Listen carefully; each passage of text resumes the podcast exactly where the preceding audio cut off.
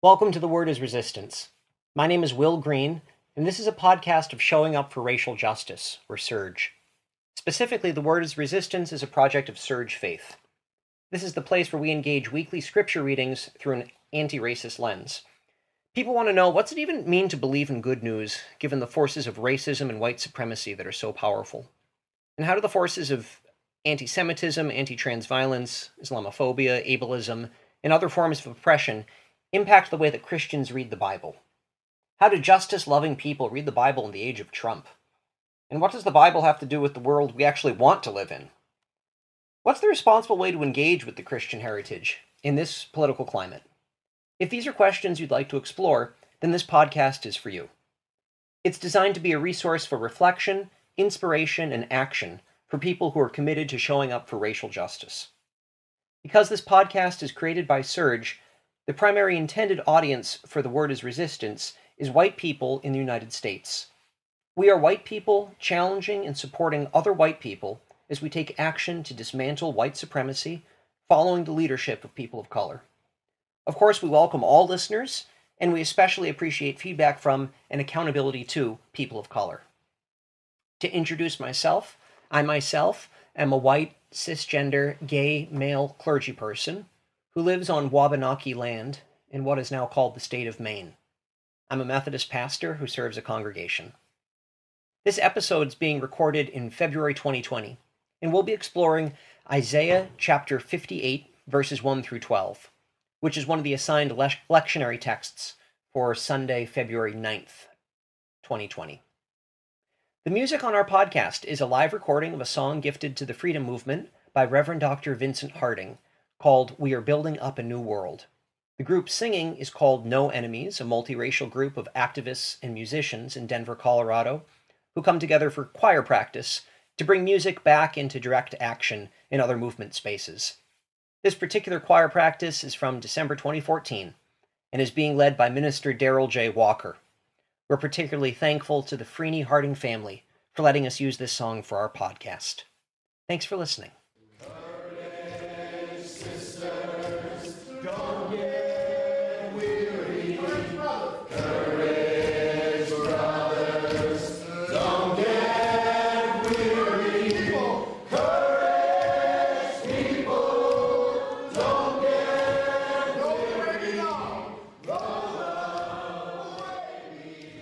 We'll begin with the scripture reading. This is Isaiah chapter 58, verses 1 through 12.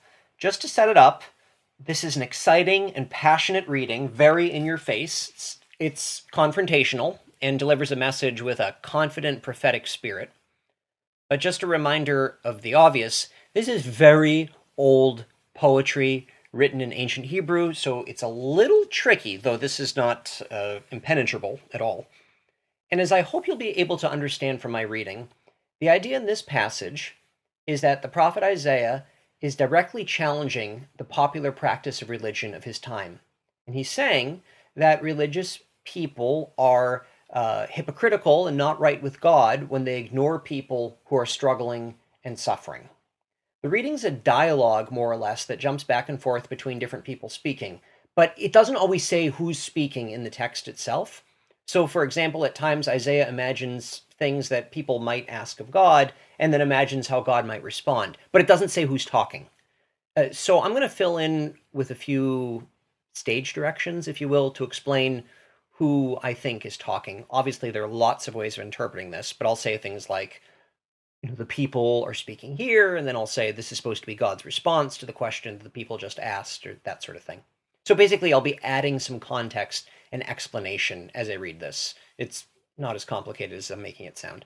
Here it is Isaiah 58, 1 through 12. I'll say that it starts with God telling Isaiah to deliver a message. God says, Shout out, do not hold back. Lift up your voice like a trumpet. Announce to my people their rebellion, to the house of Jacob their sins. And now imagine God describing, I'm interrupting the reading here. Imagine God describing the sinful behavior of the people going on with this. Uh, it, the reading continues. Yet day after day they seek me and delight to know my ways, as if they were a nation that practiced righteousness, and did not forsake the ordinance of their God. They ask of me righteous judgments. They delight to draw near to God. And now, this next part some imagined questions that these people might ask of God. So it goes on. This is the people talking, I'm saying. Why do we fast? But you do not see. Why humble ourselves, but you do not notice? And here's God's answer to why God is distant from them despite their fasting. God says, Look, you serve your own interest on your fast day and oppress all your workers. Look, you fast only to quarrel and to fight and to strike with a wicked fist. Such fasting as you do today will not make your voice heard on high. Is such the fast that I choose? A day to humble oneself? Is it to bow down the head like a bulrush and to lie in sackcloth and ashes? Will you call this a fast, a day acceptable to the Lord? And the, the implied answer to those questions is supposed to be no, that's not what God wants at all. So now God continues with what sort of fast God does actually want. God says, Is not this the fast that I choose? To loose the bonds of injustice, to undo the thongs of the yoke, to let the oppressed go free, and to break every yoke? Is it not to share your bread with the hungry, and bring the homeless poor into your house? When you see the naked, to cover them and not to hide yourself with your own kin. Excuse me, not to hide yourself from your own kin. Then your light shall break forth like the dawn, and your healing shall spring up quickly. Your vindicator shall go before you, the glory of the Lord shall be your rear guard. Then you shall call, and the Lord will answer. You shall cry for help, and he will say, Here I am. If you remove the yoke from among you, the pointing of the finger, the speaking of evil, if you offer your food to the hungry and satisfy the needs of the afflicted. Then your light shall rise in the darkness, and your gloom be like the noonday. The Lord will guide you continually, and satisfy your needs in parched lands, and make your bones strong. And you shall be like a watered garden, like a spring of water whose waters never fail. Your ancient ruins shall be built. You shall rise up the foundations of many generations. You shall be called the repairer of the breach the restore the restorer of streets to live in. And here that's the end of the reading. Amen. So there's some back and forth there is you could I'm sure you got. God tells Isaiah to preach, and then there's this back and forth that characterize the people as not getting it. It says the people are just not getting what God wants them to do uh, and are just not able to be who God wants them to be, right? I love this passage.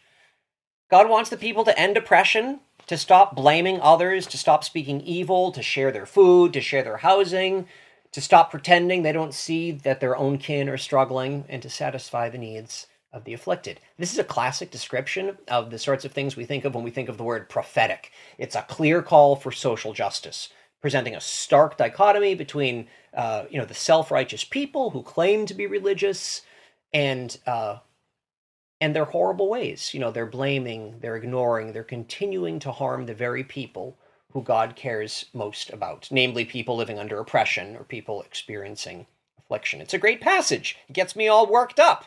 When it comes up in the lectionary, I think, hooray, I can't wait to talk about this. It's so relevant, it's so timely, uh, it's so clear. I'm glad this is in the Bible. Just saying these words has power even. I can't wait to, to go there with this with this reading.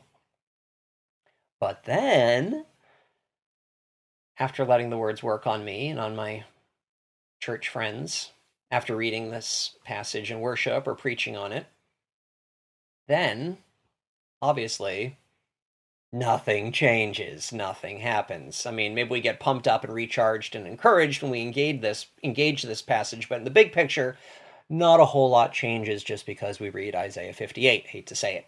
These words are not a magical spell that change reality or that necessarily change us. Many people have been reading these words for many centuries, and yet here we are. So I wonder why. Uh, why doesn't reading Isaiah 58 change our lives? Why do we not change our hearts and our lives when confronted with this passage? Well, in the setting I know best, liberal, white, mainline Christianity, I think one big reason these words don't change us is because of how we've learned to hear the words, how we've chosen to interpret the words. I've observed over the years that when we read this passage, Isaiah 58, or passages like it, people often hear a different message that isn't there. And I want to explore that a little bit. For example, in Bible study, when we read uh, Isaiah 58, people will sometimes summarize the passage like this. They'll say something along the lines of, Well, the problem was that the people Isaiah spoke to didn't internalize God's word, they never changed their hearts. They didn't get the spiritual message, so their religion became formulaic. Became formulaic. Their religion was just about outward signs, not about inward truths. You know, they said prayers but didn't really mean them. They performed sacrifices but didn't want things to change in their hearts. Okay, I've learned that this is a very common interpretation, and I actually completely disagree with this interpretation. I completely disagree with the idea that the problem was that the people weren't spiritually open or that their hearts were closed to God's true message and they weren't really into their religion. The big reason I disagree that this is what the passage says is because the passage doesn't say that. It's so easy for us to assume this that we might miss that what Isaiah actually says is that the people were actually quite into their religion. Did you notice in the reading that the people actually do enjoy worship? They're not going through the motions, it makes them happy. They don't feel conflicted at all. They feel confident that they're right with God because they feel wonderful about turning to God. There's no internal conflict for the worshippers. Everything is just fine according to them. Did you notice in verse 2 that it said, quote, Day after day they seek me and delight to know my ways? these unjust people. The people's delight is mentioned twice in verse 2. Uh, God says, They delight to know my ways, and then later, they delight to draw near to God. I think these worshippers were very sincere. I think they were genuinely trying to live out the spirit of the message they received. And I think the way they lived out their religion delighted them, just like it says. They were happy to live the way they were living. Now, stepping away from the Isaiah passage and being self reflective for a moment, I know it's very tempting for me personally to think that people who are politically or socially opposed to me are hypocrites because they know they're in the wrong, and if they looked deep within, they'd see they're wrong and I'm right. Uh, you know what phrase I really hate? I really hate the phrase intellectually dishonest you know, when people say it, it's intellectually dishonest for people to disagree with me. I don't know about that. I mean, I think most of the time the phrase just means someone's frustrated that people disagree with them. People who are opposed to me are not necessarily intellectually dishonest. Now I know I know some are. I'm very clear that Donald Trump lies. I got that. I knew that even before he was president. He's a very bad example. But leaving extreme examples aside, I th- I think a lot of people who are politically or socially opposed to me are actually quite content with their own behavior and with the way things are and with the people that they are. Now, it's hard to understand for me how anyone could not want to align with me and my beliefs, but people who don't are sometimes quite happy, sometimes quite full of delight, even if it's really obvious to me that they're being morally inconsistent uh, living the way they do might give them lots of delight. And maybe there's a similar thing going on here in this passage from Isaiah. Maybe the people Isaiah is addressing are people who feel like they're doing just fine with their lives, with their religion, with their life before God, with how they live out their values. It might make them happy and give them de- delight to do what they're doing. I mean, that is what it says. the way they do religion and the way they see themselves in relationship to God makes them delight. Weird, but true. So, this is the first reason I'd encourage us to avoid an interpretation that focuses on uh, the hearts of the people, as if they're somehow not being true to their own hearts deep down. It doesn't say that's the case. It says, no, they're happy, and being this way gives them delight. Uh, but I have another reason to avoid this common interpretation that says uh, that says the people in Isaiah 58 were focused on the outer forms of religion, but not practicing a, a good religion of the heart. And my additional reason for avoiding this type of interpretation is that this duality between phony outward forms of religion and uh, the duality between outward forms of religion and secret virtues in the heart. I think this duality is a xenophobic trope often used against people who are seen as different. Now, as a lifelong Protestant, I know that this is how my own people used to describe Catholicism to me when I was a kid. They said, well, those people just go through the motions. You know, they do all this stuff on the outside for show, but they don't really believe it. We really believe what we believe, but they're just they're just uh, interested in doing this outward stuff. You know, it's just a way, a bad way of describing difference. Do you hear what I'm saying? It also sounds like that anti-Jewish thing that Christians do uh, when we we say about people who haven't uh, accepted Jesus in their hearts, right? Now, obviously, uh, this isn't uh, the intent of people who adopt this sort of common interpretation of Isaiah 58.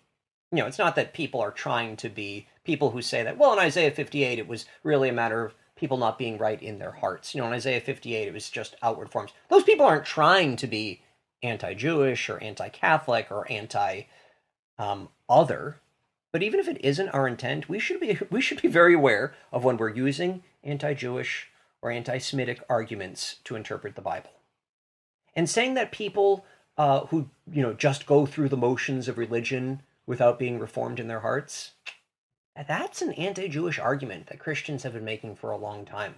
So we should be aware of this. Warning bells should go off whenever contemporary Christians start talking about how we're saved by what's really in our heart you know, the power of the spirit to overcome the routine obligations that appear on the outside. Even if we don't intend it as such, often used as an anti Jewish argument, or an anti Catholic argument, or an anti them argument. And we apply it to Isaiah 58. You know, this is where our prejudice comes from through how we read Scripture. Now, there, there's one other big thing I want to say about uh, falling into the trap of thinking that passages like Isaiah 58 are really about what's on the inside and how that's what counts. And uh, this comes, this last idea comes from the, the author Robin DiAngelo, who refers uh, in her writings on anti racism, on fighting racism, she talks about the idea of the good bad binary in uh, the good bad binary in white understandings of racism. She explains in her 2019 book called uh, White Fragility. The subtitle is um, Why It's So Hard for White People to Talk About Racism White Fragility by Robin DiAngelo. In that book, she argues that after the civil rights movement in the United States, the way white people superficially related to racism changed because it started to become socially unacceptable in more settings for white people to be seen or labeled as racist. Basically, she, she says that racist started becoming a bad word uh, during the 1960s after white people started seeing televised violent attacks against black people. And she writes uh, that racism was, quote, reduced to simple, isolated, and extreme acts of prejudice these acts must be intentional, malicious, and based on conscious dislike of someone because of race. The good bad binary allowed white people to define racism as just that simple, isolated, extreme acts of prejudice. Things that are intentional, malicious, and based on conscious dislike of someone because of race. So rather than being critical of whiteness, white people started being invest, invested in merely avoiding the word or the label racist because racism was seen as, quote, bad. So rather than changing behavior, the game started being proving that you're a good person.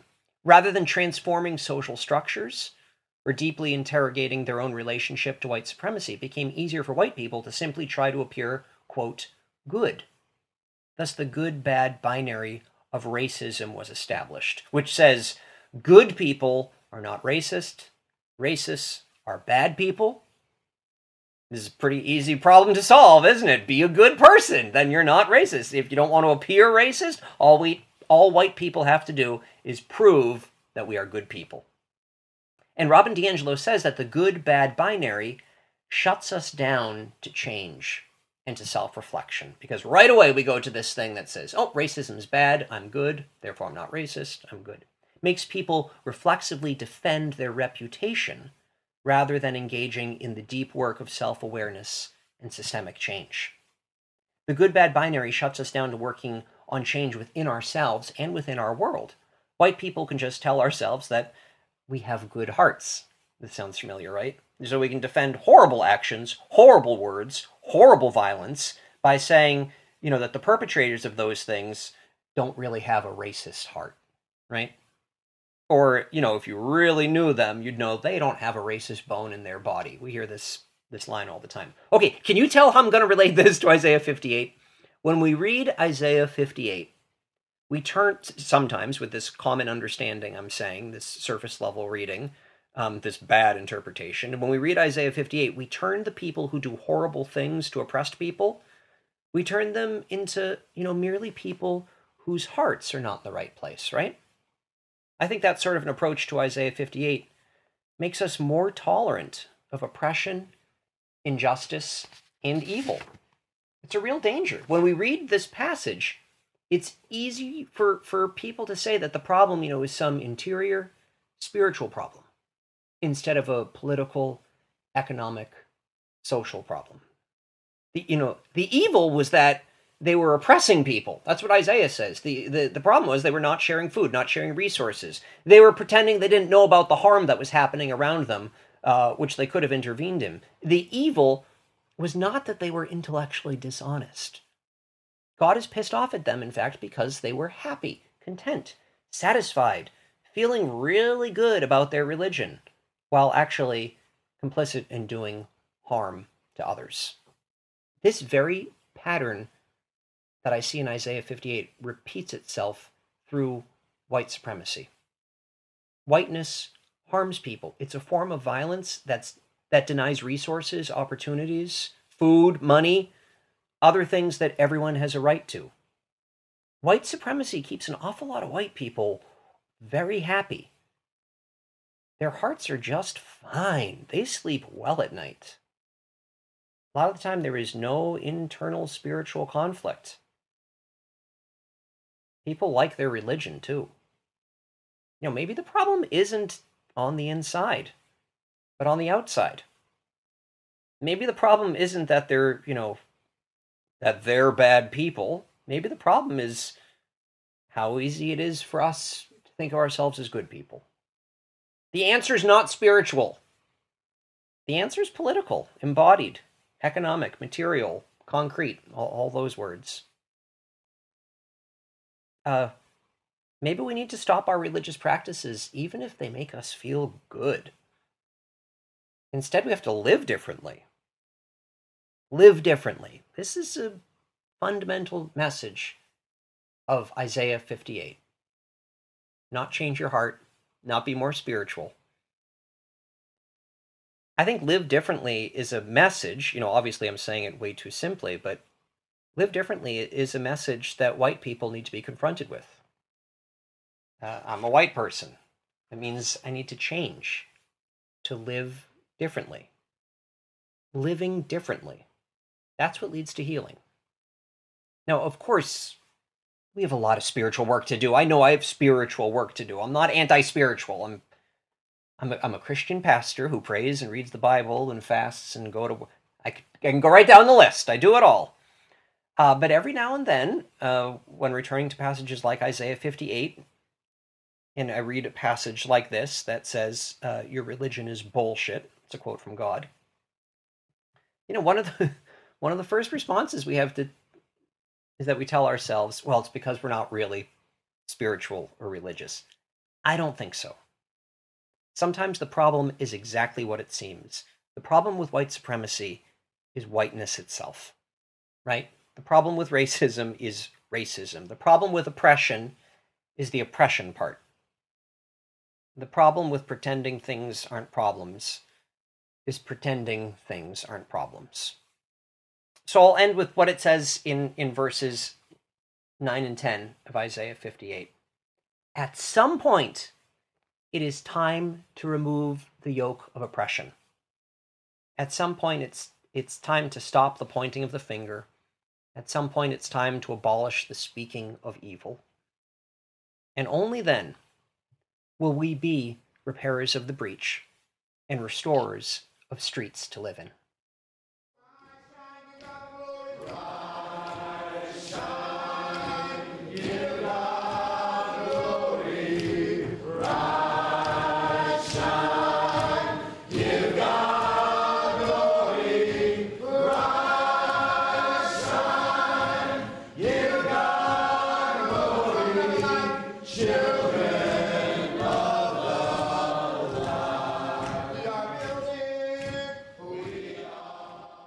Thank you for listening.